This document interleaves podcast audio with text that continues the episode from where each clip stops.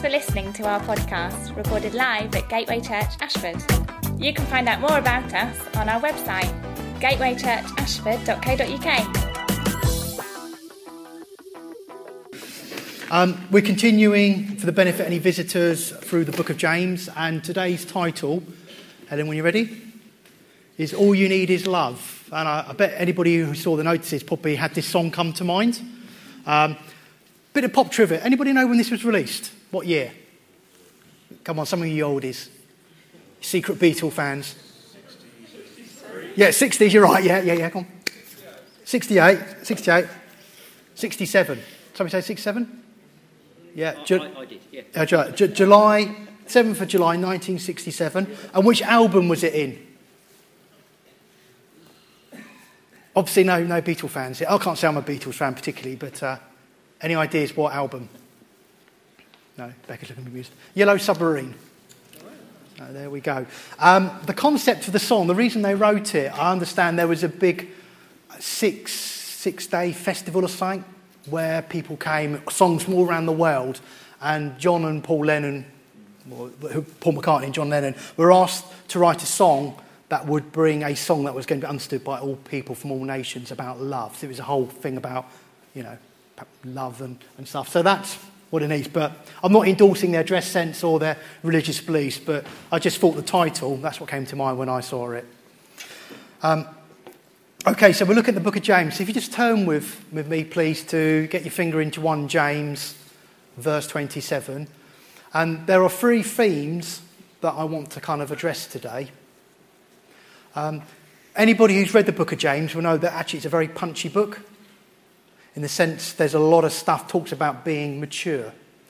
And that's the thing is God wants mature Christians. He wants you mature in your faith. He doesn't want you kind of constantly on the milk as such as, as scripture says, but actually he wants you to understand the meat, the meatier kind of theological stuff and actually grow and be effective. God wants you to be effective as a Christian in your workplace, in your families, wherever you may have come from. He wants you. You're there for a reason. None of you are an accident. Okay, you're there for a reason. And so James gives a lot of directives. There's actually 54 direct commands that James actually says in the book of James about living an authentic Christian life. And uh, um, for, for those you haven't heard, Catherine's excellent talk last week on trials and tribulation. I'm glad she had that one. Um, but again, if you haven't heard it, recommend it. So, starting on the next slide, please. Thank you. Is religion.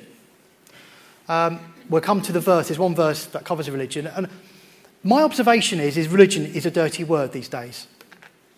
If, if you look at what's going on in the Middle East, you know, I, is ISIS or IS, what they call themselves, you look at what's gone on in the, in the Catholic churches, and just generally, religion is a dirty word. I think for a lot of people, it's, it's an evil word, which is a shame, because I think it's a word that maybe as Christians we need to take back. And actually, if you understand what God says about religion to what all the other flannel is about, you, it's actually something quite, quite precious. Um, but if you, like me, I often like to read com- comments on, on YouTube and stuff, and uh, you look at some of the stuff, and I sense there's a real hatred about religion at the moment.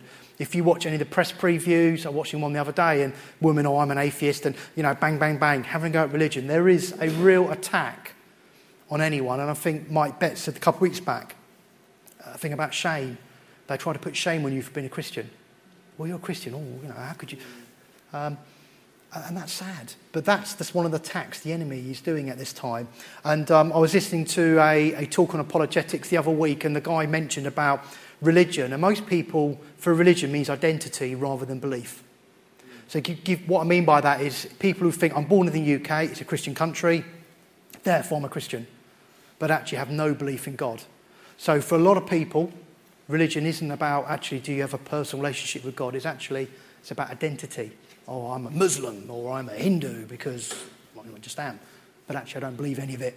You know, it seems weird. But that's actually what a lot of people's concept is. And if you and I go down Ashford High Street or wherever you come from, if you were to talk to people about religion, you would get so many contrasting comments about what religion is, shouldn't be, it's evil, etc. Um, and if you look at, I guess, the continuous promotion of atheism, uh, and what's really interesting, again, if you listen to atheists, a lot of the top atheists in the country now, they don't say, I just don't believe in God. Actually, I'm anti God. and there's an anti God agenda. They don't now just, just discuss about creation and evolution, it's moved on to attacking God's very character. Or they will attack what we believe as Christians. They would say it's evil, the fact that you know, we believe that people go to heaven, some go to hell. They would say that's evil.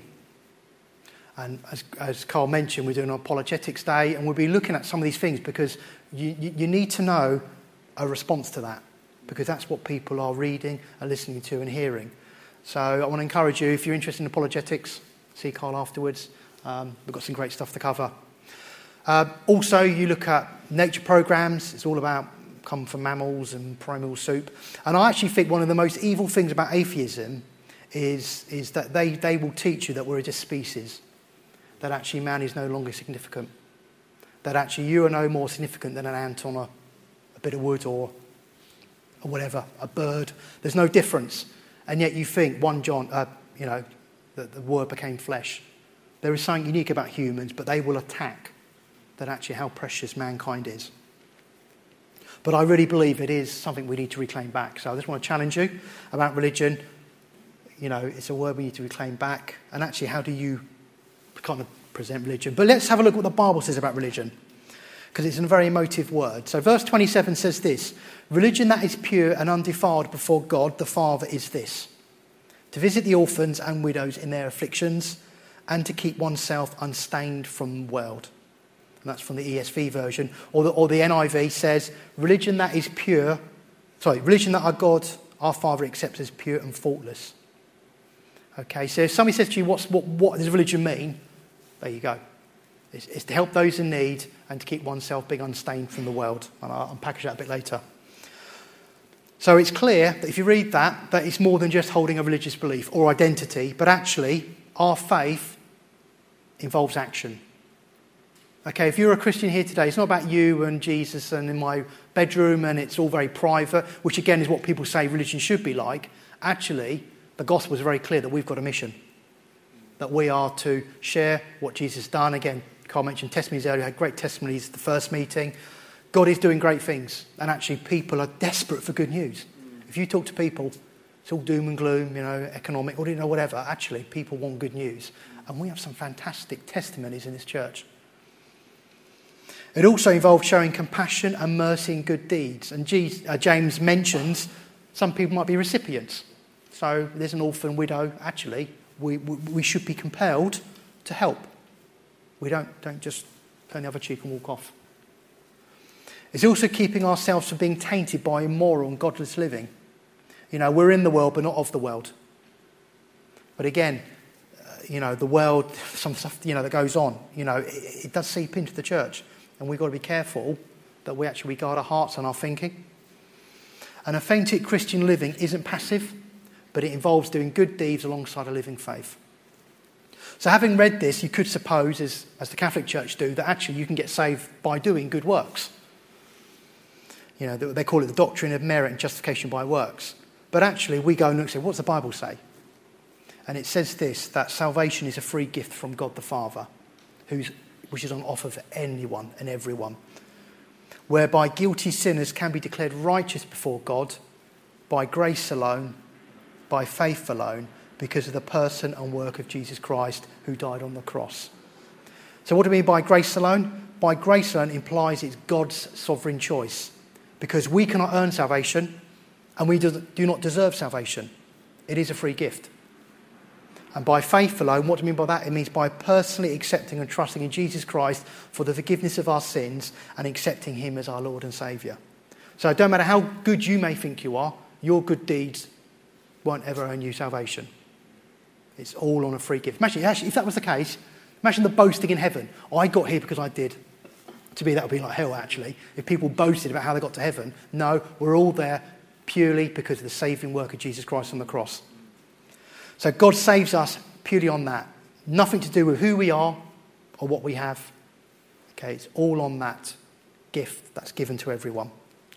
So if salvation is a free gift and actually we, we don't necessarily get anything for doing good deeds as such. Um, does it matter how we live our lives?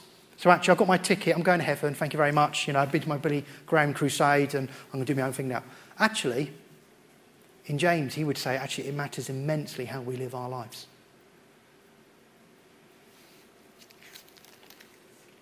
A genuine, authentic faith in Jesus Christ should compel us, motivate us to share what Jesus Christ has done in our lives. Okay? It should affect how we see ourselves. Now, I don't know how you see yourself today. You may be feeling pretty groggy, you may be feeling on top of the world.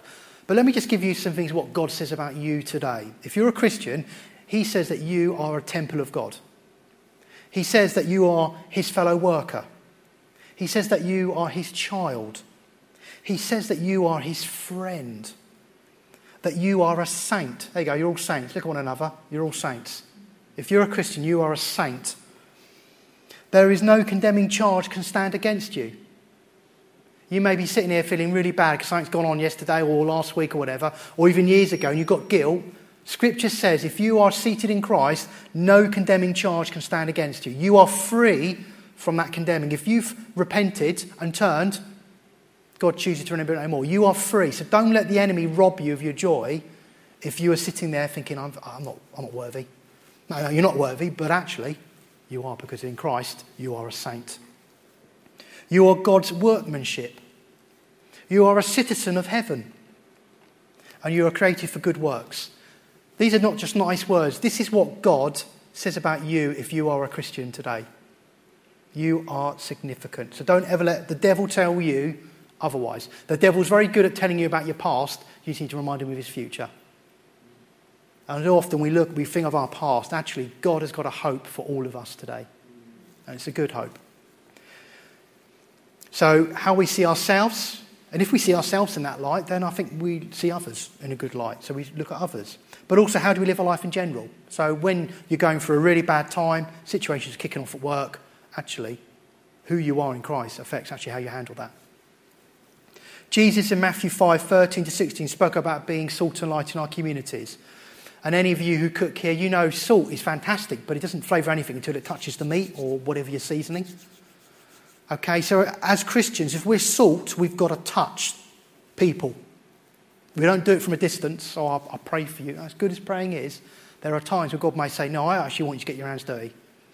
I want you to go over there and I want you to do something. And often that will come at a cost. And I know that from a personal experience.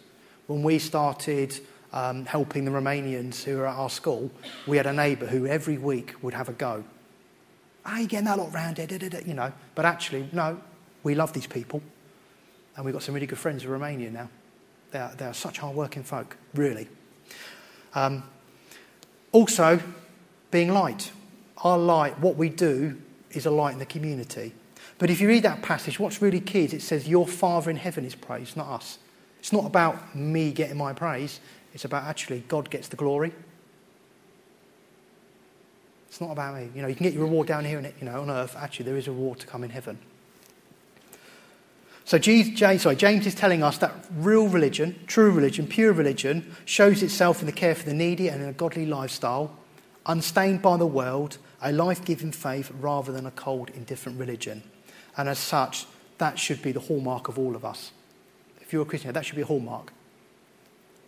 So, having read this statement about what true religion looks like, again being pure, etc., this then sets the tone for how we should address people. And um, so we can go from verses 1 to 7. And what I'm going to do today, I, I like to work systematically through a passage.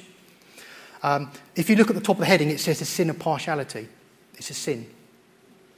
Okay, it's quite telling. But it, I'll read it for you. It says, My brothers, Show no partiality as you hold to the faith in our Lord Jesus Christ, the Lord of glory. For if a man wearing a gold ring and fine clothing comes into your assembly, and a poor man in shabby clothing comes, also comes in, and if you pay attention to the one who wears the fine clothing and you say, You sit here in a good place on the padded pew or whatever, while you say to the poor man, Or you go and sit at the back, or stand at the back, or sit at my feet, have you not made distinctions among yourself and become judges with evil thoughts? Listen, my beloved brothers. Has not God chosen those who are poor in the world to be rich in faith and heirs of the kingdom, which he has promised to those who love him? But, have, but you have dishonored the poor man. Are not the rich ones, oh, sorry, are not the rich the ones who oppress you and the ones who drag you into court? Are they not the ones who blaspheme the honourable name by which you were called? And it's important to remember James is writing this to a group of believers, you know, hence the phrase, my brothers. And later on, we saw beloved brothers. So you can almost imagine James kind of going, you know, come on, guys, it shouldn't be like this. But James tells us to not to show partiality. Um, so, what do I mean by that word? What does James mean by that word?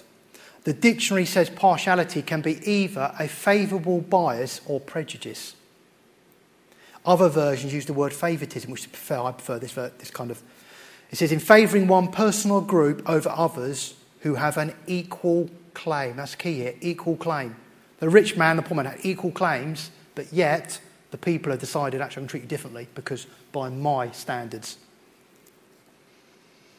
James states that whenever individually or corporately as a church or group of people, believers, whatever, we shouldn't base our treatment or attitude of a person or people group on something that should not be the basis of how you treat them.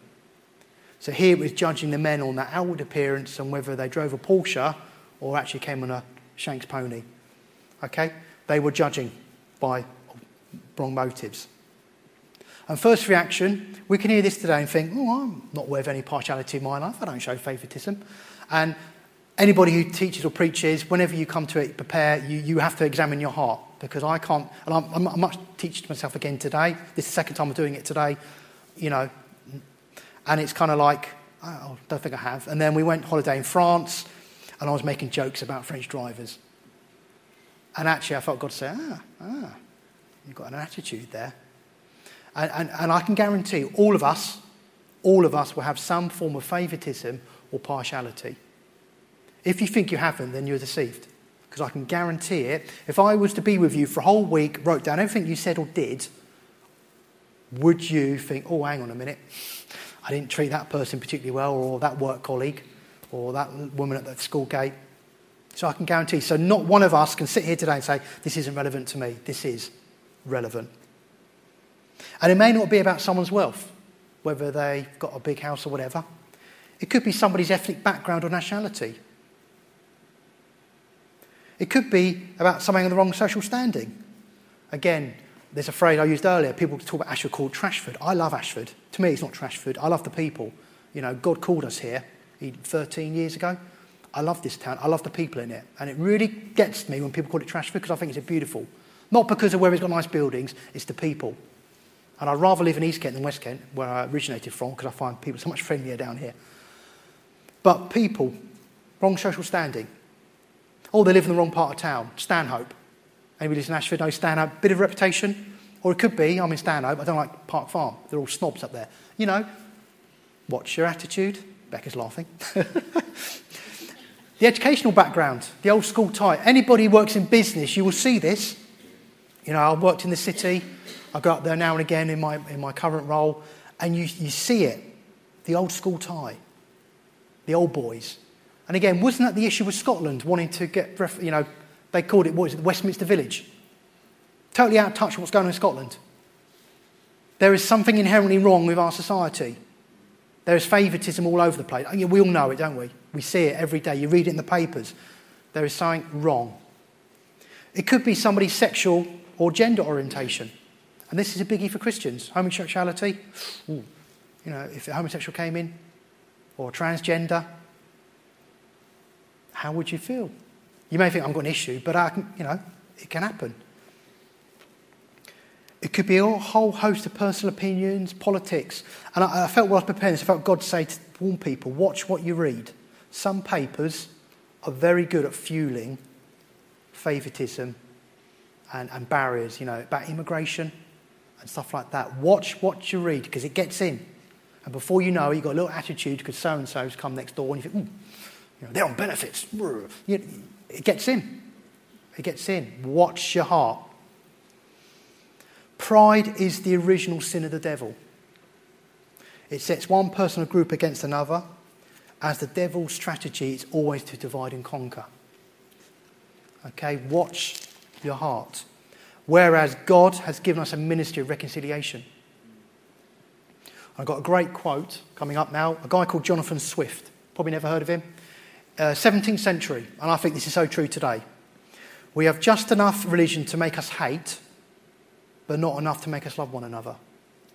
How true is that today? If you talk about religion, that's what people say. But this guy was an English poet and he was a dean of, in, in Dublin, I think he was. But um, I think that's spot on. That tells you And I think so many people have just enough religion just to hate, be bigots.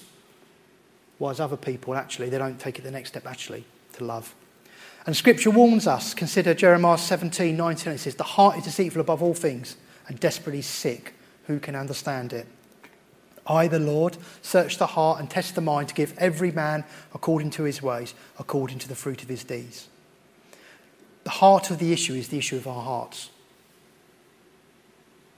Okay, the heart of the issue is the issue of the hearts.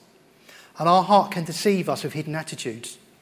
And that's the problem of being deceived. You don't know you're being deceived until it's pointed out or you encounter a situation that exposes it. And many times we can deny that there is prejudice or bigotry in our hearts, yet, as we just heard, our hearts are deceitful and sick. And in Hebrews 4:13 it says, "Nothing is in creation is hidden from God's sight.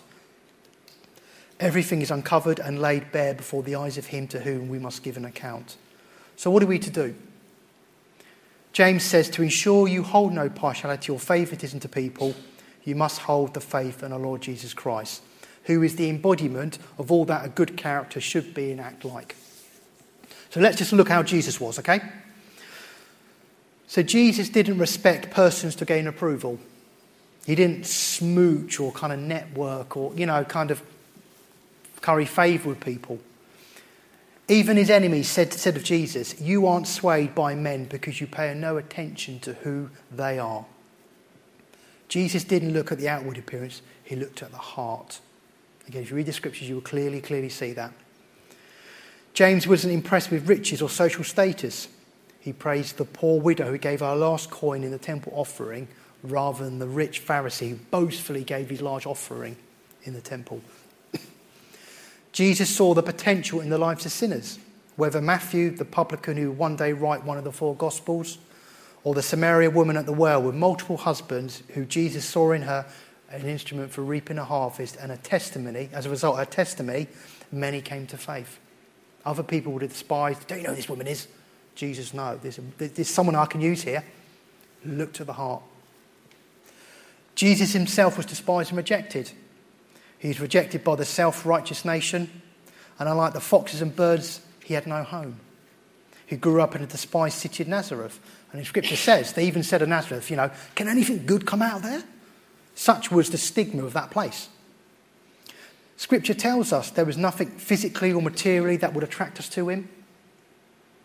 The religious experts in Christ's day judged him by their human standards and they rejected him. They judged him and they rejected him. He came from the wrong city or the wrong place. He wasn't a graduate of their accepted schools of religion. He had no wealth or status in their eyes. Indeed, Jesus was a carpenter, he was just a skilled labourer. His followers were the undesirables, the lonely society, the tax collectors, the prostitutes, the widows, the poor. Yet he is the very glory of God. The religious experts, the rulers at the time, rejected the Son of God because he didn't tick the right boxes or behave or acted in the way they thought he should. He wasn't refined enough. He didn't move in the right circles. They disliked the way he connected with the common people, and they became angry when he healed people. When he would show compassion, they got angry. They hated being challenged in understanding of God and how to apply God's law, and so they plotted and arranged his murder. Yet he is the very image of God. When we judge others by our fallen human nature and wisdom, we go against God's gracious purposes. And if we consider how God has rated each, to each one of us, while we were far and dead in our sins, God reached out. He reached out to each one of us. He looked beyond whatever mess we were in. He looked at the heart and said, Here's someone I can use. Here's someone I can use. And if you look at scripture all the way through, David, Moses, they're murderers, adulterers, you know. I can use them. It's the heart God looks at. He's not impressed in your bank balance or whether you do this or do that. He wants your heart. So, how do we keep ourselves from having partiality? By looking at everyone through the eyes of Christ. So if we meet someone who's a Christian, comes into the meeting, we accept them because Christ lives in them, regardless of any outward appearance. And if they're not a Christian, we receive them because Christ died for them. It is Christ who is the link between us, and it's a link of love. It's not judgment or condemnation. And again, there's some churches out there you just hear, you know, one particularly in America, I'm thinking of banners and placards. How's it ever going to win anybody? By screaming at someone, you're going to hell, and Where's the love? Just consider the many accounts and parables of Jesus that were instigated by his compassion. He loved people and his heart was moved. And challenge today if you see a situation, a neighbour, is your heart moved? Or are they an inconvenience? A work colleague who's struggling because they're hitting their targets and on a pip or whatever. Are you moved? Do you, you put your arm to you and try and encourage them? Or do you ignore them? You know? It's a challenge to I'm preaching as much to myself. And we can't do this in our own strength, we can't. But, but we have a helper, the Holy Spirit. And I encourage you, maybe when you go away, just say, you know, uh, God, illuminate any areas of my life where maybe I'm showing favoritism. And He will. Trust me, having prepared for this, He will. You know? But I can guarantee each one of us will have a battle in one of these areas favoritism or whatever. Verses 8 to 11, moving on. If you really fulfill the royal law according to the scripture, you shall love your neighbour as yourself. You are doing well. But if you show partiality, you are committing sin and are convicted by the law as transgressors. For whoever keeps the whole law but fails in one point has become accountable for all. for he who said, Do not commit adultery, also said, Do not murder. If you do not commit adultery but do murder, you have become a transgressor of the law. And looking at verse 8, it talks about the royal law. You may be saying, Well, what's the royal law?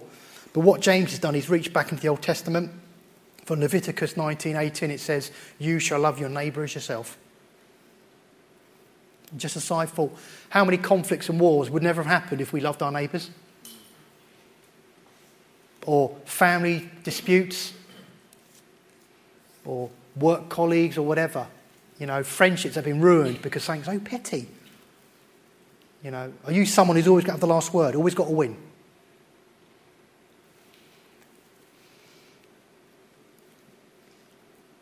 So, who is my neighbour? In this parable, the Good Samaritan, Jesus told us that our neighbour is anyone who needs help. And that's Luke 10, 25 to 37. And if you say, well, you know, how do I love my neighbour? You think if you love yourself, you feed yourself, you look after yourself, you clothe yourself. Again, likewise, you apply that to a neighbour.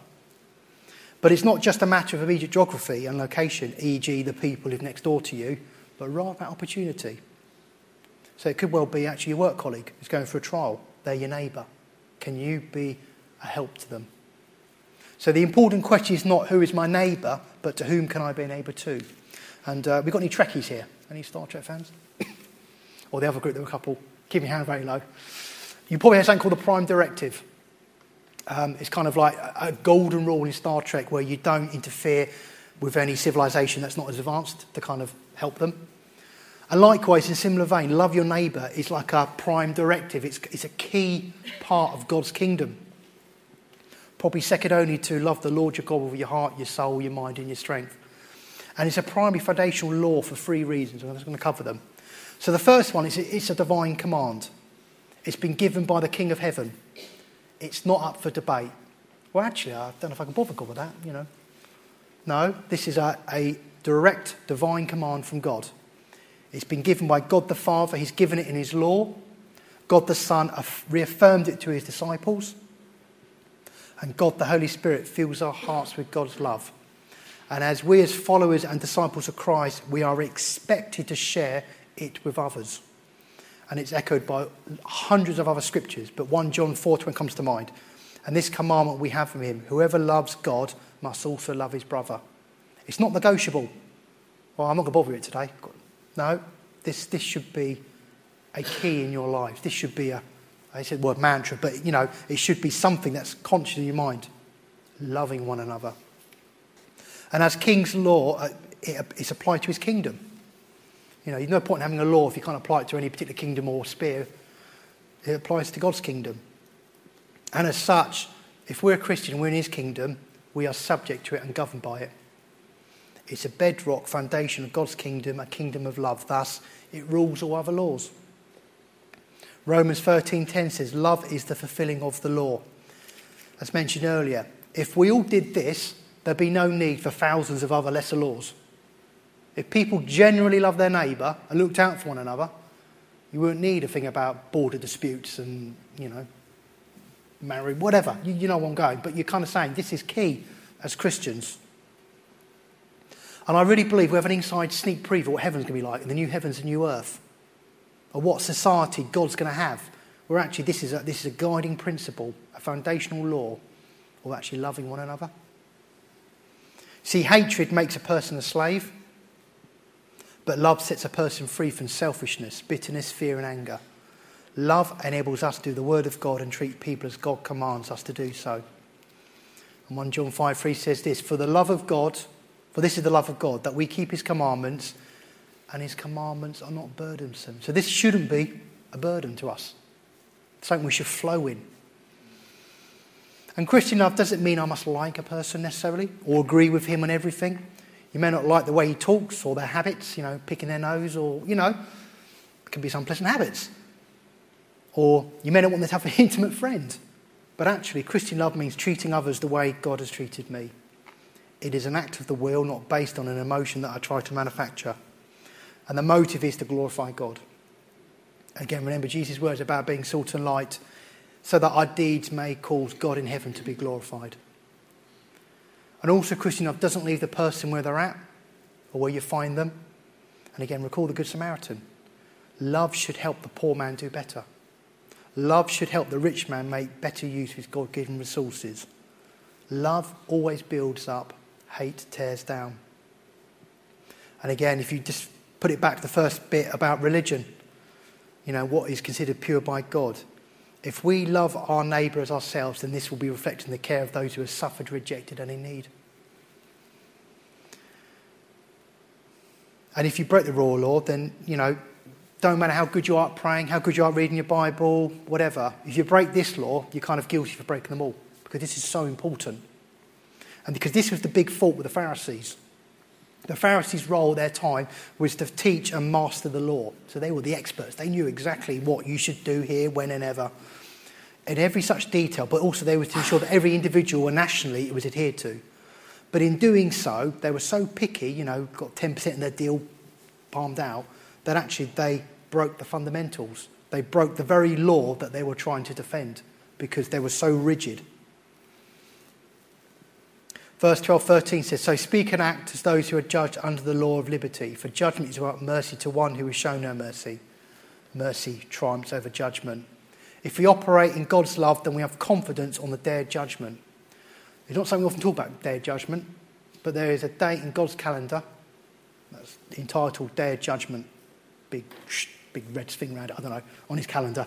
Don't know when it is, no one does, but there is a day of judgment that everyone's going to have to face.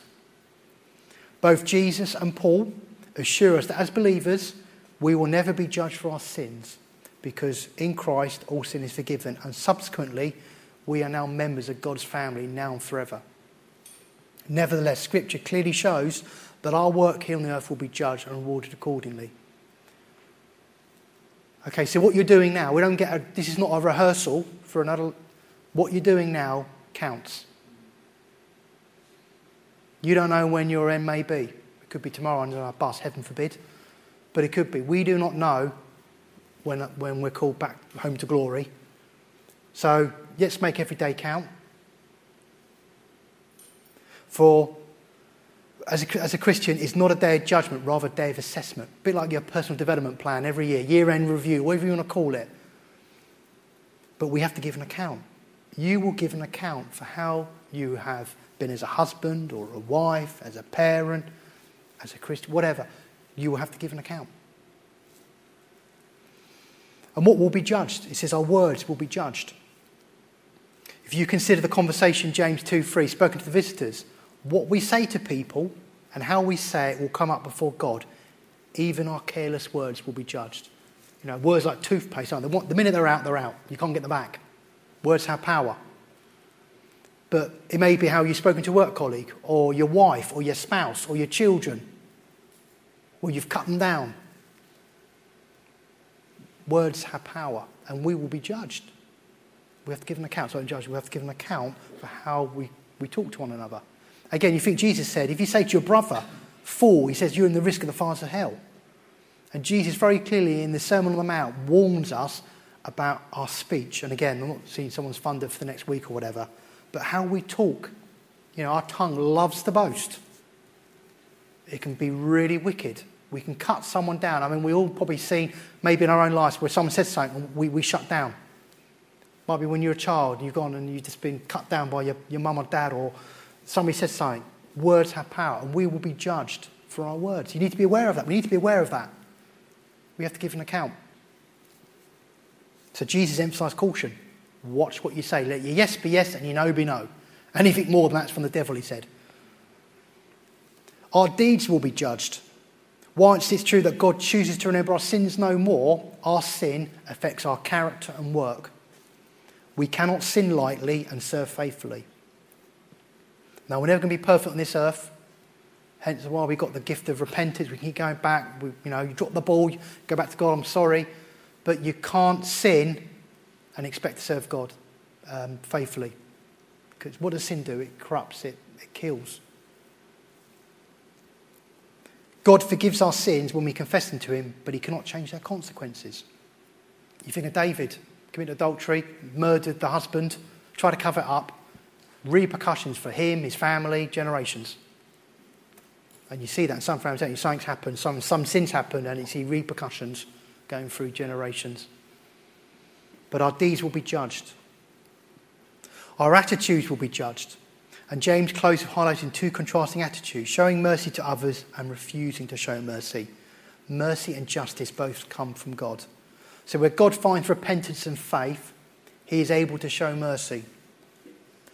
Where God finds rebellion and unbelief, he must administer justice. It is the heart of the sinner that determines the treatment he gets. God sends no one to hell, the sinner does. Okay? God sends no one to hell, it's the sinner who chooses to go. And that's why we have a mission to send the good news to let people know, actually, because heaven is not a default destination. That's, that, that's part of our mission. So if you say, well, how do I do? No, your mission is to share the good news. So in closing, I think there are three main themes that come out today. Firstly, religion. What religion do you project to others? Do people know you're Christian, but they say behind your back, God, that person's a Christian?